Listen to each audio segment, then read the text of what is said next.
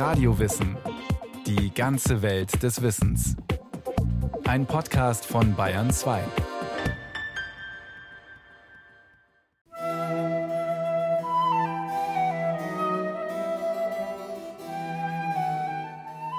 Er hat ein geistreiches Aussehen, schöne Augen, ein volles, lebhaftes Gesicht, ziemlich schöne Zähne, braunes, dichtes Haar, ein vornehmes Wesen.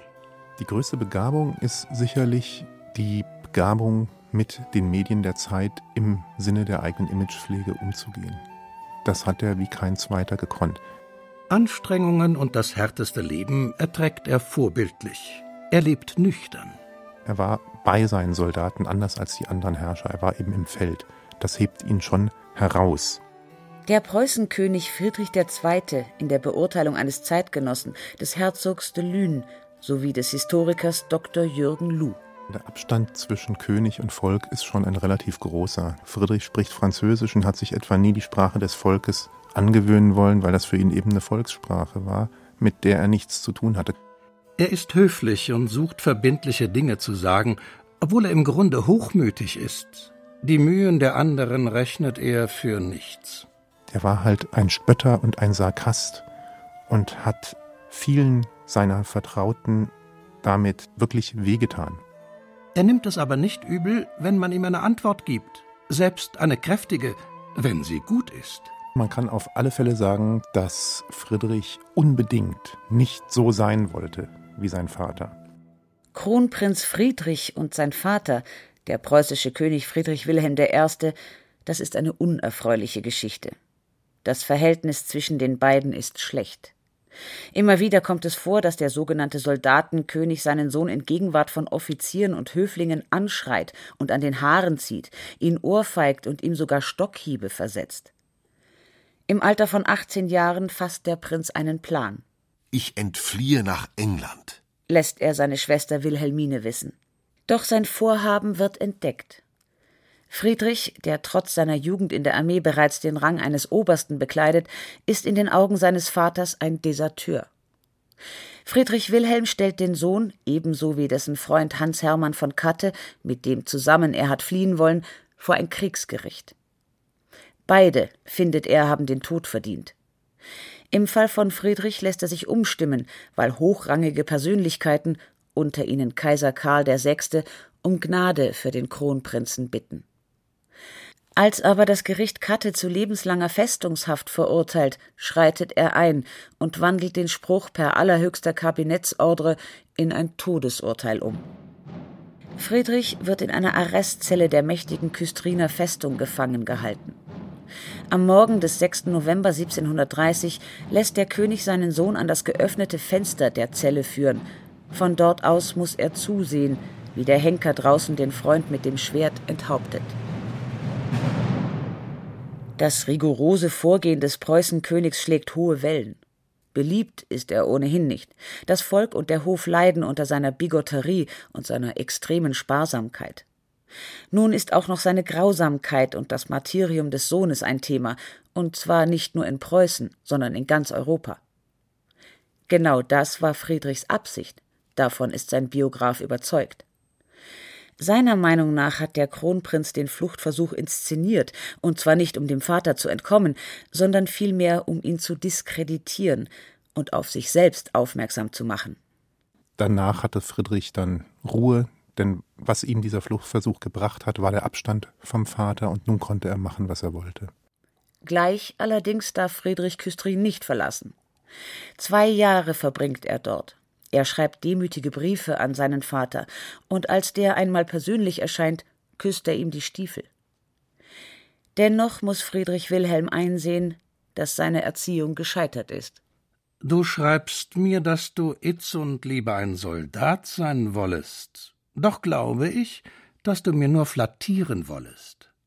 Du hast in allen Stücken einen Abscheu davor gezeiget, und wenn es auf Jagden, Reisen und andere Okkasionen angekommen, hast du allezeit gesuchet, dich zu schonen und lieber ein französisches Buch oder das Flötenspiel gesuchet als den Dienst?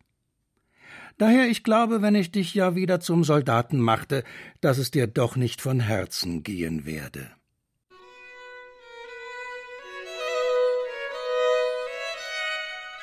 Friedrich Wilhelm hatte dem kleinen Fritz von Kindesbeinen an soldatische Zucht beizubringen versucht. Der Junge musste um sechs Uhr früh aufstehen, beten und in der Bibel lesen. Gefrühstückt wurde während des Kämmens. Nur sonntags genehmigte man ihm dafür sieben Minuten Zeit. Das Letzte, was der Vater wollte, war einen Weichling und Schöngeist heranzuziehen. Dass Friedrichs Kindermädchen und sein Erzieher Französisch mit dem Jungen sprachen, missfiel ihm. Dass ihn sein Lehrer in Latein unterrichtete und ihn an die Literatur heranführte, erregte seinen Zorn.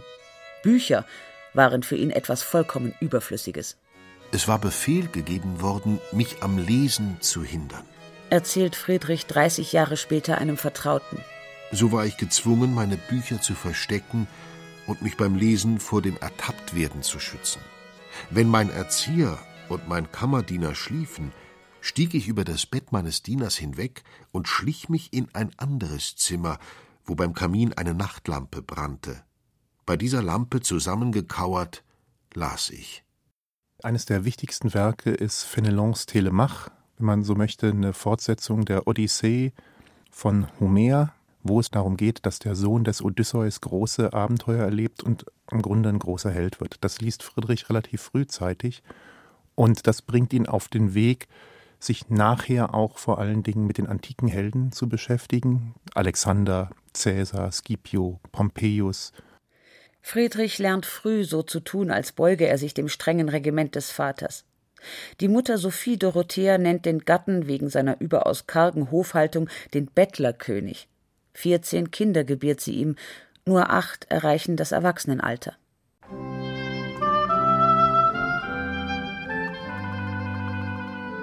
Noch während der Küstriner Gefangenschaft des Kronprinzen sucht ihm der Vater eine Braut, Prinzessin Elisabeth Christine von Braunschweig-Bevern. Auch diesmal widerspricht Friedrich nicht. Wie weit es allerdings mit seiner Unterwerfung her ist, geht aus einer Bemerkung in einem Brief an den Minister von Grumkow hervor. Die Heirat macht mich mündig, und sobald ich es bin, bin ich Herr im Hause, und meine Frau hat nichts darin zu befehlen. Im Juni 1733 feiert man Hochzeit. Mit einer gewissen Häme meldet der österreichische Gesandte nach Wien, dass der König mit vieler Überredung und Drohung den Kronprinzen ins Brautbett habe bringen müssen, darin er nicht länger als eine Stunde geblieben. Kein Wunder, dass die Ehe kinderlos bleibt. Die haben sich im Verlauf der Jahre immer weniger gesehen. Insofern ist das Verhältnis zu seiner Frau kein besonders gutes, wenn er auch einmal gesagt hat, dass er ja versucht hätte, einen Thronfolger zu produzieren. So ungefähr hat er das ausgedrückt. Man sieht schon, seine Neigung war keine große. Und nachdem das bei ein oder zwei Versuchen nicht funktioniert hat, hat er das Ganze auch drangegeben, weil er für Frauen im Grunde nichts übrig gehabt hat. Es ist viel über Friedrichs sexuelle Orientierung diskutiert worden. Seine Schwester Wilhelmine behauptet, eine Mätresse des Kurfürsten Friedrich August von Sachsen habe den 16-Jährigen während eines Besuchs in Dresden in die Liebe eingeführt. Das hat manche Historiker zu der Meinung veranlasst. Er hätte eine Geschlechtskrankheit davongetragen und dann wird eine ominöse Operation angegeben. Was das nur für eine Operation war, lässt sich wahrscheinlich jetzt schwer nachvollziehen. Dr. Gerd Legal hat gemeinsam mit seinem Bruder Klaus ein Buch über Friedrich II. veröffentlicht. Als Mediziner schenkt er keiner der Spekulationen zu diesem Thema viel Glauben.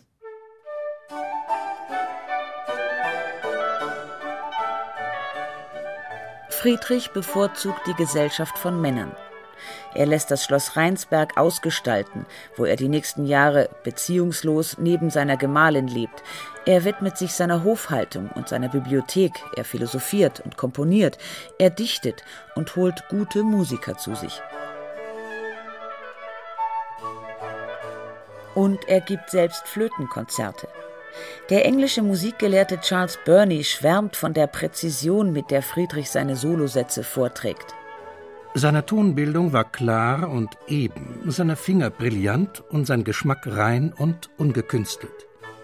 Sein Spiel übertraf in manchen Punkten alles, was ich bisher von Liebhabern oder gar von berufsmäßigen Flötisten gehört hatte.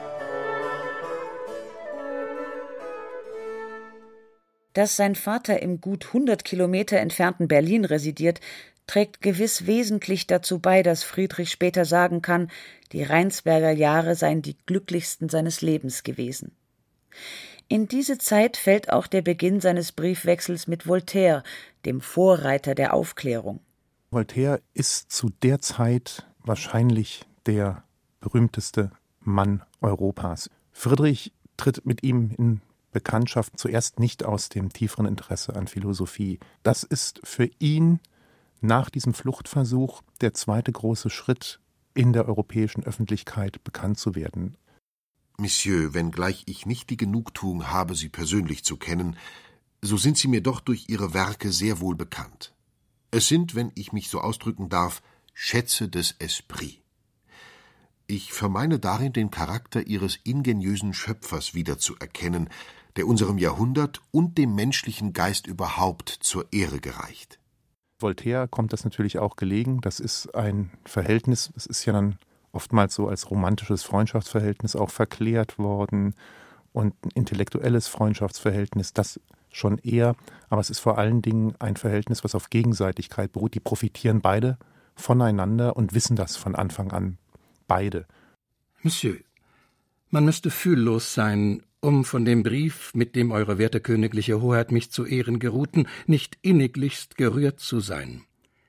Die Liebe zum Menschengeschlecht, die seit je in meinem Herzen lebt und die, wie ich zu behaupten wage, meinen Charakter prägt, schenkte mir eine tausendfach reinere Freude, als ich erkannte, dass es auf der Welt einen Prinzen gibt, der als Mensch denkt, einen Fürstenphilosophen, der die Menschen beglücken wird. Vier Jahre lang, von 1736 bis 1740, stehen Friedrich und Voltaire in einem regen Briefwechsel. Friedrich verfasst sogar ein eigenes philosophisches Werk, den Anti-Machiavell. In ihm setzt er sich kritisch mit der Schrift Der Fürst des Florentiners Niccolo Machiavelli über die Regierungskunst auseinander. Unter anderem macht er sich Gedanken über die Pflichten des Monarchen. Über alles soll ihm seiner Völker Wohlfahrt gehen. Ihres Gedeihens oder Behagens Mehrer oder auch Begründer hätte er demnach zu sein. So läuft es darauf hinaus, dass der Herrscher, weit entfernt der unumschränkte Gebieter über seine Untertanen zu sein, nur ihr erster Diener ist, das Werkzeug ihres Glückes, wie jene das Werkzeug seines Ruhmes. Ein Herrscher, der der erste Diener seiner Untertanen, seines Staates sein will. Diese Vorstellung muss Voltaire begeistern. Ein Fürst, der so denkt, kann seinem Staat das goldene Zeitalter zurückbringen. Der berühmte Intellektuelle ist überzeugt davon, dass es eines mächtigen Herrschers bedarf, um die Ideen der Aufklärung in die Tat umzusetzen. Nun glaubt er, ihn gefunden zu haben. Er redigiert den Anti-Machiavell und lässt ihn drucken.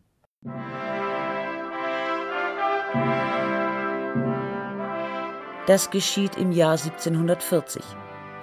Im Mai desselben Jahres eilt Friedrich nach Potsdam, wo der König im Sterben liegt. Die letzten drei Tage Friedrich Wilhelms verbringen Vater und Sohn gemeinsam. Das Erbe des Soldatenkönigs kann sich sehen lassen. Eine schlagkräftige Armee, ein gut funktionierender Beamtenapparat und eine prall gefüllte Staatskasse. Schnell und ohne großen Prunk bringt Friedrich die Krönungszeremonien hinter sich. Gleich darauf stürzt er sich in die Regierungsarbeit und nimmt Reformen in Angriff.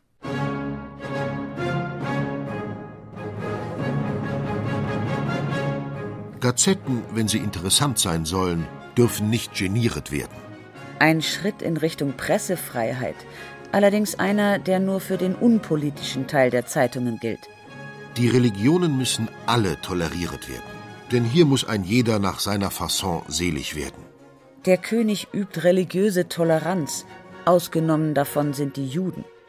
Er schafft die Folter ab, außer im Fall von Majestätsbeleidigung, Landesverrat und Mord. Darüber hinaus bemüht er sich um die Abschaffung, jedenfalls die Milderung der Leibeigenschaft. Er lässt Hunderte von Schulen bauen, beruft renommierte Gelehrte an die Akademie der Wissenschaften, nimmt den Bau eines Opernhauses in Angriff. Es gibt unendlich viel zu tun, und ich mache mir noch mehr zu schaffen, schreibt er an Voltaire. Und er macht sich noch mehr zu schaffen. Er stockt seine Armee um fast 18.000 Soldaten auf. Sie hat nunmehr eine Stärke von knapp 89.000 Mann. Und als im Oktober 1740 Karl VI., römisch-deutscher Kaiser, Erzherzog von Österreich und Souverän der habsburgischen Erblande stirbt, schreibt er wieder an Voltaire. Der Kaiser ist tot. Dieser Todesfall zerstört alle meine friedlichen Gedanken. Ich glaube, im nächsten Jahr wird mehr die Rede von Pulver, Soldaten und Laufgräben sein, als von Schauspielerinnen und Komödien. Es dauert nicht bis zum nächsten Jahr. Am 12. Dezember nimmt Friedrich im Berliner Schloss an einem Maskenball teil. Er verlässt die Gesellschaft um zwei Uhr nachts und lässt sich an die schlesische Grenze fahren. Dort wartet ein 27.000 Mann starkes Heer auf ihn. Damit rückt er am 16. Dezember in Schlesien ein. Schlesien ist die reichste Provinz Österreichs, wo nun Maria Theresia regiert, die 23 Jahre alte Tochter Karls VI. Sie ist politisch vollkommen unerfahren und zum vierten Mal schwanger. Friedrich hat nur Spott für sie übrig. Er glaubt, sie überrumpeln zu können. Alles begünstigt meine Pläne, schreibt er an seinen Vertrauten Charles Etienne Jourdan. Lass die Neider reden. Nicht sie dienen meinen Plänen als Kompass, sondern der Ruhm leitet mich. Ich bin mehr als jemals von ihm durchdrungen. Dr. Jürgen Luh legt in seiner Friedrich-Biografie Der Große ausführlich dar, welch wichtiges Motiv dieses Streben im Leben von Friedrich II. war. Ruhm oder so zu sein wie die antiken Größen, etwa Alexander und Cäsar und Mark Aurel, und seinen Namen ins Buch der Geschichte einzutragen, ist, glaube ich, eine der Hauptantriebskräfte Friedrichs gewesen. Und im 18. Jahrhundert der wichtigste Weg, Ruhm zu erlangen, ist der eines Feldherrn. Deshalb fängt er sofort, als es eine Möglichkeit gibt, einen Krieg an, nämlich den gegen Österreich um Schlesien, und hat ja dann auch großen Erfolg. Aber Maria Theresia ist nicht bereit, sich mit dem Verlust abzufinden. Erfolgreich sucht sie nach Verbündeten. Um einer Rückeroberung der annektierten Gebiete zuvorzukommen, marschiert Friedrich 1744 in Böhmen ein, diesmal mit 80.000 Soldaten. Wieder ist er erfolgreich. Im Triumph kehrt er zurück nach Berlin, wo ihm das Volk zujubelt und ihn den Großen nennt. Doch der Jubel ist nicht ganz so spontan wie oft angenommen. Da gibt's keinen Zufall bei dem Einzug des preußischen Königs in seine Hauptstadt. Da ist alles angeordnet, da wissen die Zuschauer genau, was sie singen und schreiben sollen. Da ist genau vorgegeben, was illuminiert wird. Und das wird alles kontrolliert vom Hof. Und es gibt verschiedene Berichte über diesen Einzug, aber nur einer nennt Friedrich auch Friedrich den Großen. Das ist die Flugschrift aus dem Verlag Haude und Spener. Und Haude und Spener sind kontrolliert worden. Die durften nur schreiben, was der König vorher abgesegnet hat. Als die preußische Armee 1756 auch noch das mit Österreich verbündete Sachsen überfällt, wendet sich das Blatt. Es beginnt ein Krieg, der sieben Jahre lang dauert und unendlich viel Leid und Zerstörung über Europa bringt. Allein auf preußischer Seite fallen 18.000 Soldaten. Am Ende gibt es einen Friedensschluss, aber keine Sieger. Für Friedrich bringt das ein Imageproblem mit sich. Sein Ruhm als großer Feldherr droht zu verblassen. Voltaire rät ihm, in eine neue Rolle zu schlüpfen. Er soll jetzt Marc Aurel werden, ein weiser Kaiser. Friedrich lebt auf Schloss Sanssouci in Potsdam und schreibt über sein Leben, seine Feldzüge, seine Regierung. Das Schloss hat er sich nach dem Zweiten Schlesischen Krieg gebaut Voltaire ist seiner Einladung gefolgt und lebt zwei Jahre lang in Potsdam. Hoch geehrt, aber doch der Autorität des Königs unterworfen. Das Verhältnis der beiden ist problematisch. Friedrich ist ja ein sehr, sehr standesbewusster Herrscher gewesen. Und die Idee, dass er als Gleicher unter Gleichen agiert hat, also Voltaire gleichberechtigt zu sich selbst gesehen hat, das stimmt eben einfach nicht. Voltaire lässt sich eben von keinem König behandeln wie ein König Leute behandelt, nämlich von oben herab. Er verlässt Potsdam. Friedrich lässt ihn verfolgen und ihn vorübergehend verhaften. Aber da beide wissen, dass sie aufeinander angewiesen sind, Friedrich braucht die Ratschläge Voltaires, Voltaire braucht die Protektion des preußischen Königs, finden die auch wieder zueinander. Flöte kann Friedrich II. wegen eines verloren gegangenen Schneidezahns kaum mehr spielen. Die Strapazen der Feldzüge haben ihn vorzeitig altern lassen. Er wird immer mehr zum Zyniker. Mit seiner Gesundheit steht es nicht zum Besten. Friedrich hat an Gicht gelitten und es wurde natürlich in den Kriegen wurde es immer schlimmer. Er hat aber auch keine Rücksicht auf seine Gesundheit genommen. Er hat sehr scharf gewürzt gegessen und hat viel Wein getrunken und hat also viel zu fett gegessen, also eine sehr ungesunde Lebensweise gehabt. Der alte Fritz widmet sich einer umfassenden Rechtsreform sowie der Entwicklung der Landwirtschaft. Bekannt sind vor allem seine Bemühungen um die Verbreitung des Kartoffelanbaus. Man respektiert ihn, er ist der König, aber beliebt, wie ihn die Legende nachher gemacht hat, so beliebt ist er nicht gewesen. Als Friedrich der Große am 17. August 1786 mit 74 Jahren stirbt, steht Preußen als europäische Großmacht gleichrangig neben Russland, Österreich, Frankreich und England. Man erkennt die Verdienste des Königs an, doch tiefe Trauer um ihn herrscht nicht. Beerdigt wird er in der Potsdamer Garnisonskirche, neben dem Vater. Sein Wunsch, auf der Terrasse von Sanssouci beigesetzt zu werden, wird erst 1991 an seinem 205. Todestag erfüllt.